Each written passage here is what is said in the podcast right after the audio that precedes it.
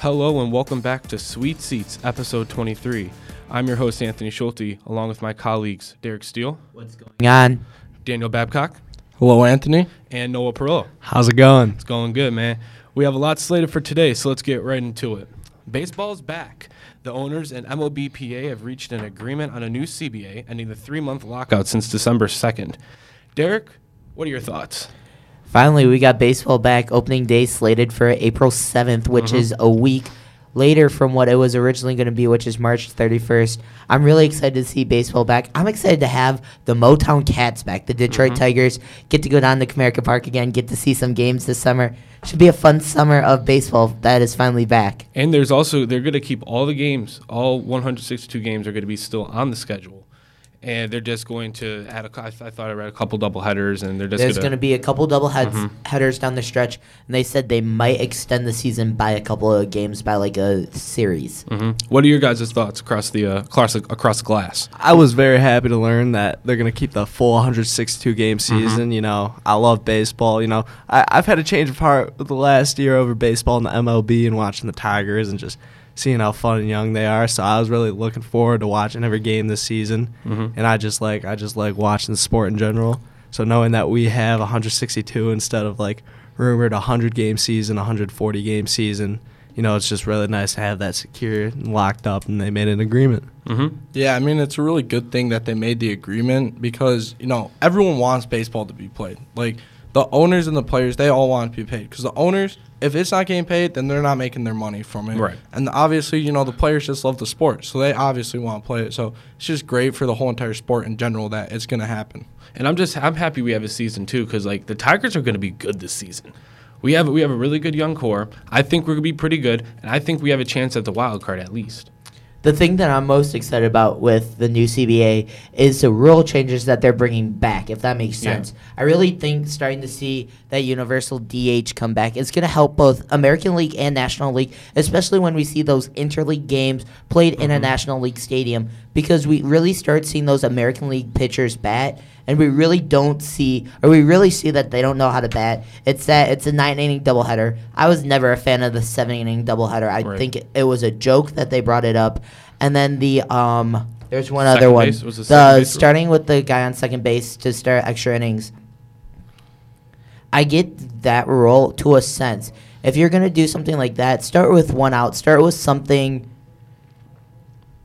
Because with having a guy on second base, that's going to prolong the game because you just got teams constantly scoring. So that's yep. really going against what they want to do and shortening the games. Personally, I love the rule where extra innings, second, there's a guy on second because it just, it just has more scoring. That's kind of one thing about baseball is, you know, you might not always get so much scoring, like it's long. And especially if, like, you had a slow game and, like, people are getting tired and watching, like, all of a sudden you have a runner in scoring position, like, tenth, eleventh inning, and it keeps the people involved. It doesn't, like, it keeps just fan interaction alive. But, yet again, I think for the playoffs, it's a little different. Like, the playoffs, since it's, like, it's like you can win and you're done, yeah. I, I think it's better to take it off for that. But in the regular season, to keep more engagement going, the second uh, guy in second base rule is one of my favorites personally. Moving on to the new playoff format, they expanded it to a twelve-team format. So that's going to be six American League, six uh, six American League teams, six National League teams. They've added another wild card spot. So the first two, the teams with the top two records in each league are going to get a bye to the divisional round. Then the rest will play and fight it out. What are your thoughts about that new rule change with the playoffs? I mean, it looks like the old N F L format almost now. It's just now, instead of there being like four division winners like there was in the N F L, there's only three, and now there's three wild cards. And, I mean, it's like the same thing of like just, you know, top the best teams get by, which they should. I mean, if you're that good, then you should like not have to play on that first weekend during the playoffs. But, you know, I just think it'll make it more entertaining because you never know if a six seed can maybe upset like a one seed or like mm-hmm. a two seed. Yeah, no. I think they had to. I, it was coming because if you look at the N F L and if you look at the N B A, they all added teams to the playoffs, like a lot more, just a lot more teams that have a chance to get in. Mm-hmm. And whether you disagree with it or not, it was coming. It's fun to just see more teams play. It's fun to know that your team has a better chance of making it in. and it just like it keeps the game alive. Like baseball's been the same for so long, and like now we're in a more fast-paced world where like people we, we just want like crazy things all the time. Like have it have like everybody involved. I think this is a perfect that was like a perfect uh, compromise to what they did. It also gives the top teams in the league something to play for versus just getting that home field advantage. You're now you're playing for that bye to not have to play in the wild card round, and you're going to move on to the div- divisional round and not have to worry about playing less playoff games, if that makes sense. Mm-hmm. All right, we're going to be moving on here to so- something uh, just happened last night, last couple days, the Big Ten tournament, which started on Wednesday. Yesterday, Indiana beat Michigan seventy-four sixty-nine, Michigan giving up a little bit of a lead there, but we're not going to talk about that. Michigan State beat Maryland seventy-six to seventy-two, which was... That, ga- that game... That game almost... That game, oh my goodness. That's, that's, all, that's all I got to say about that one. Iowa annihilated Northwestern one twelve to seventy-six. That was a blowout. I think everyone saw that one coming. Yeah, that, that, that we, was like we really did, honestly. Matchup. Honestly. And one one I didn't really see coming personally. Penn State beat, beat, beat Ohio State seventy-one to sixty-eight in a close matchup there. Someone on Tuesday's podcast talked about Penn State yeah. being a sleeper team. I think it might have actually been you, Noah. It was. So I'd like to address uh, Tuesday's podcast because – you know, Jordan didn't hit all of his shots. LeBron doesn't hit all of his shots. You know, Gretzky didn't score every goal he shot. You know, Mi- having Michigan win it all. You know, they it's it's tough. But I did have I did say Penn State was a sleeper team. You know, they're tough, and I did say Maryland was a sleeper team as well. They took it they took it all away with a re- very good Michigan State team. They you know they couldn't get it done, but that's just how it is. Penn State being Ohio State, not much of a shocker there. Ohio State has a letdown moments all season. Penn State's a tough team to play. They just have they just have an all-around solid core. I can't, I think we can expect them to keep going and keep playing. They play Purdue today, who is also shown mm-hmm. to have a lot of letdown They're spots. They're really an up-and-down team. They had that loss to Michigan State a couple of weeks ago. They're really that up-and-down team, but that's also a team that has the talent. Uh, they have um, Jaden Ivey, who is going to be, I think, a really good generational talent in the N B A. But they're really gonna ha- they really have those up and down um, spots. For me, the game I'm looking for the most to, besides the Michigan State game, obviously they already. This is gonna be who wins the season series between Michigan State and Wisconsin. The game I'm most excited for is Iowa against Rutgers. How's Iowa gonna be able to show up and kind of defend that blowout they had against mm-hmm. Northwestern yesterday? And Rutgers is another sleeper team in the Big Ten tournament. I believe they're like the three or the four seed. So they've had a really good season. They've had a really shocking season. So that's going to be a good game. Um, Indiana, Illinois. I hate to say it. I got I got Illinois in that game. Just the way Indiana played for three quarters of that game yesterday against Michigan really does not convince me against um, a really, really solid Indi- or Illinois team. Well, going back to your uh, Rutgers uh, Iowa game, I mean, Iowa's a really solid team, but obviously Rutgers, they're the four seed, which no one saw that coming because – Rutgers, once they got into Big Ten play, they were playing these ranked teams. They were playing the Iowas, the Illinois, the Ohio States, they, all these ranked teams. They came out of nowhere. And, and they were just knocking them off left, right, and center. It was incredible to watch. Mm-hmm. Well, it makes you think, uh, did Rutgers did get the fourth seed, but did they get hot too early? Because they didn't end – they ended the season on uh, on the last five games, going two and three, and they're and they're six-and-a-half-point underdogs. Clearly, clearly, the experts think that Iowa's going to kill them. I mean, they're probably the hottest team in the Big Ten. It's right really now. Hard to bet against Iowa, though, coming off of that blowout against Northwestern. Mm-hmm. And they set multiple Big Ten tournament records against Northwestern, really. That game, I think that game, I think all four of these games are going to be decided within ten points. I don't think we're going to see a Northwestern Iowa blowout like we did yesterday. But I really think that that Iowa-Rutgers game is going to be the most intriguing game because realistically, I could see both of those games going either way. Oh, also, one more point with the Indiana-Illinois game. This is a home game for Indiana. I mean, Illinois, Illinois is right next to Indiana, but... Like Indiana just was gonna pack the crowd. It's in Indianapolis. Yeah. I wouldn't. We I wouldn't heard that sh- against Michigan yesterday. I wouldn't be shocked if uh, if they can find a way to stop Kofi Cockburn, that Indiana finds a way to pull this off. Yeah, and I mean Iowa. They run through Trace Jackson Davis. He's or not Iowa, Indiana. Sorry, they run through Trace Jackson Davis. He's obviously one of the best players in the country, one of the best players in the Big Ten. But, you know, I just don't think that they have enough firepower around him because he's clearly the guy that they want to get it to down inside. He's pretty much gained double-doubles every game. But, you know, he's matching up with uh, a lot of great talent, and I just think that they that Indiana won't be able to get it done. All right, moving on from that, we have tonight boys varsity hoops as Lake Orion's going to take on the Rochester Adams Highlanders. A tough matchup for both teams, really. Both both teams, very high-level basketball teams. It's a big game, being the district finals from Romeo High School. Adams is led by three all O A A Red selections, Brady Prescorn, Justice Mims, and Gunnar Walters.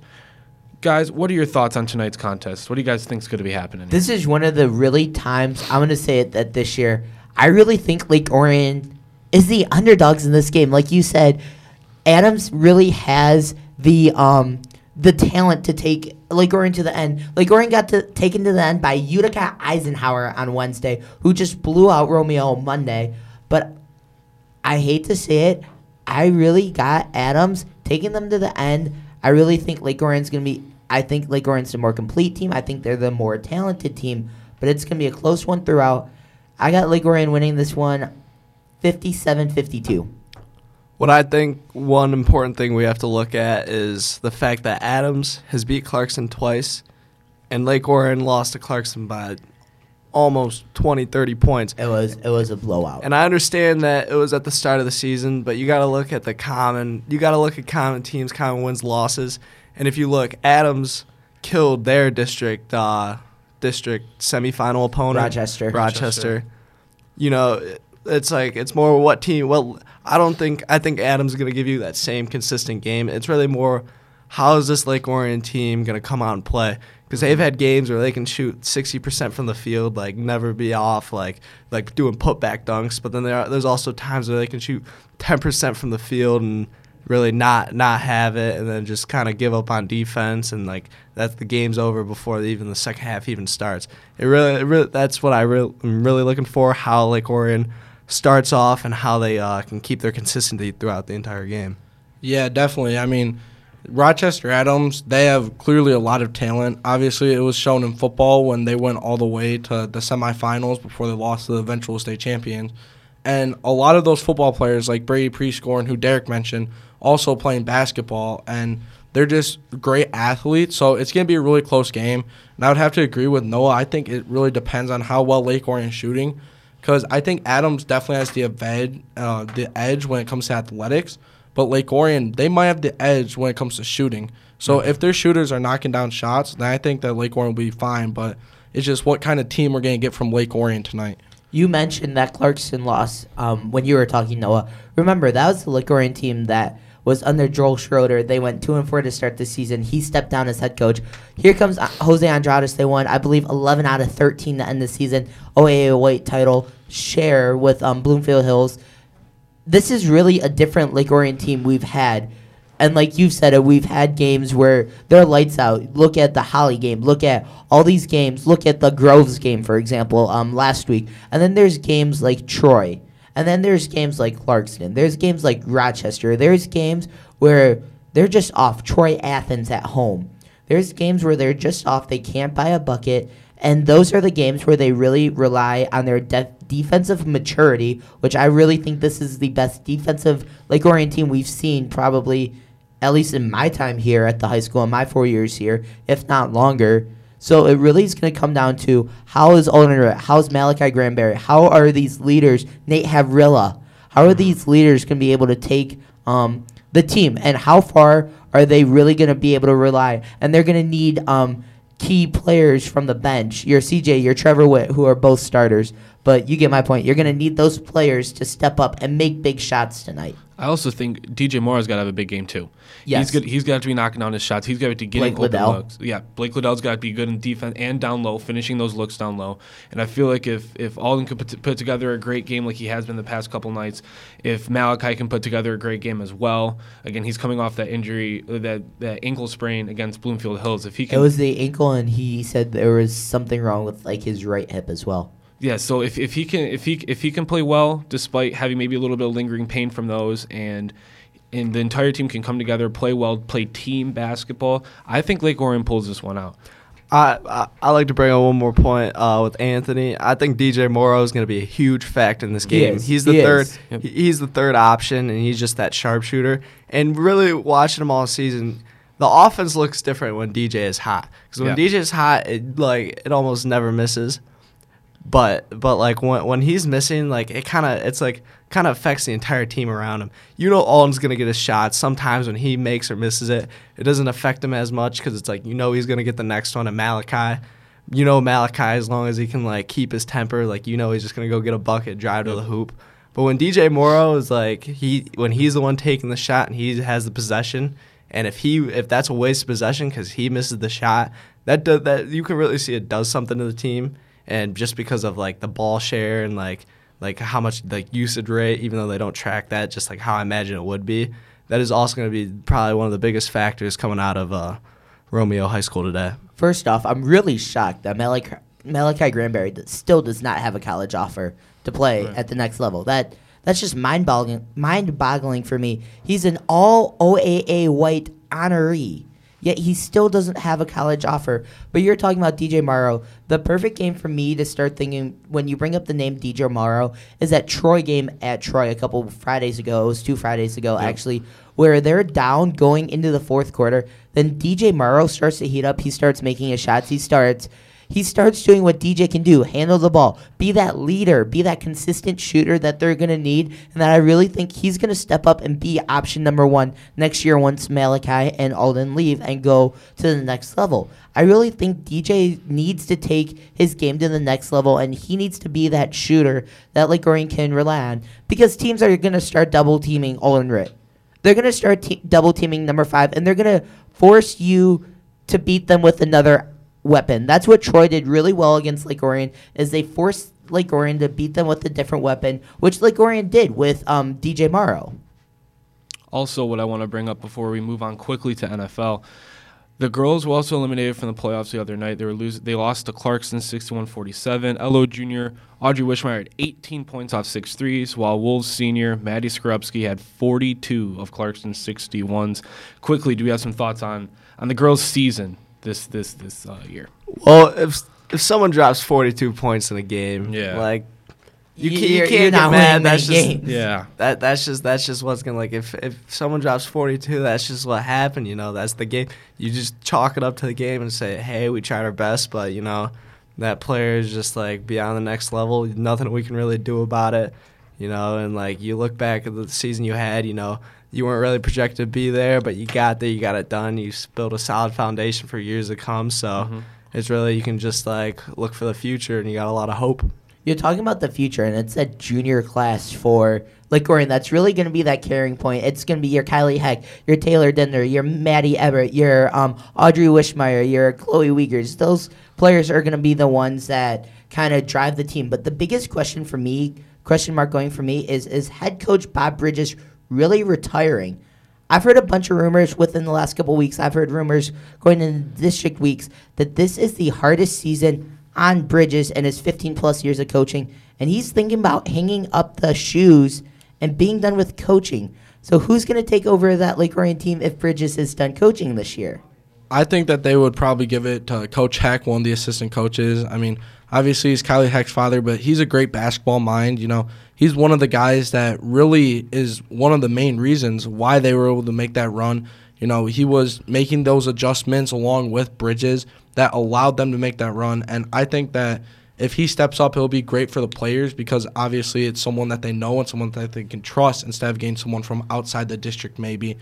And I think that that will just allow the program to keep growing because obviously they got their few playoff wins this year, but a lot of their players coming back next year, that's really good for them because now they have that experience. They have that winning mindset now, so they can make some deep runs coming up the next couple of years. It was a great season by the girls. Everybody in this school is proud of them and what they accomplished. Oh, oh District for sure, champions. for sure. An amazing season, amazing run. Let's not let that loss against Clarkson rain on that parade. But uh, quickly, before we, we sign off here, some quick N F L news from this week, because it's been a busy place this week. Among many, many news, these are kind of like the highlights.